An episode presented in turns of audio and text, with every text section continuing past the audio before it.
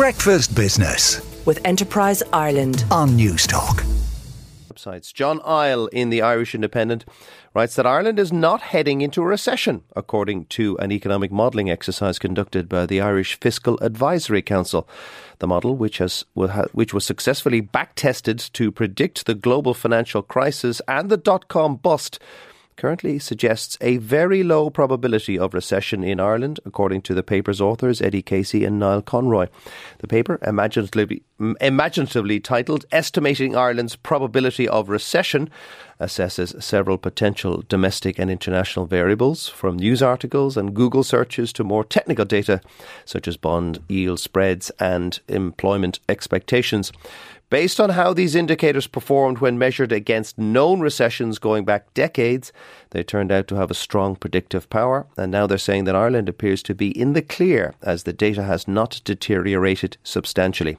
The paper is the latest addition to a growing consensus that Ireland's economy will avoid a downturn this year after both Davy and IBEC upgraded their forecasts in the past month.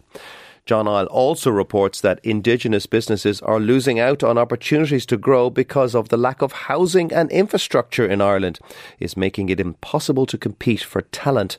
The CEO of Chambers Ireland will tell an Oireachtas committee today. Businesses are fit for growth, but they are constrained by the lack of talent, the lack of housing, and the lack of infrastructure. Chambers Chief Executive Ian Talbot will say in an opening statement to the Enterprise Committee We are growing as an economy, but we are not growing at a pace we could grow. Our domestic market has been constrained by this lack of housing. He compares the situation of domestic SMEs to Irish units of multinationals, which are becoming less competitive for inter- internal investments to expand because they cannot even meet their existing employment targets due to difficulty sourcing labour.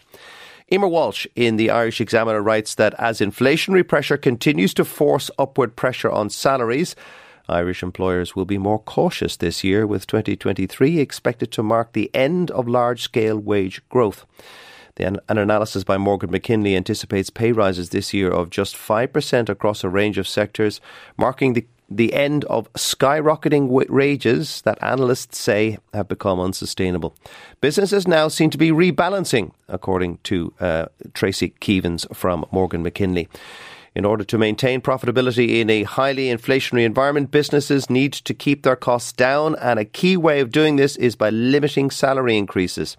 Exceptions will be made in more niche and high demand sectors where salaries could increase by up to 15%.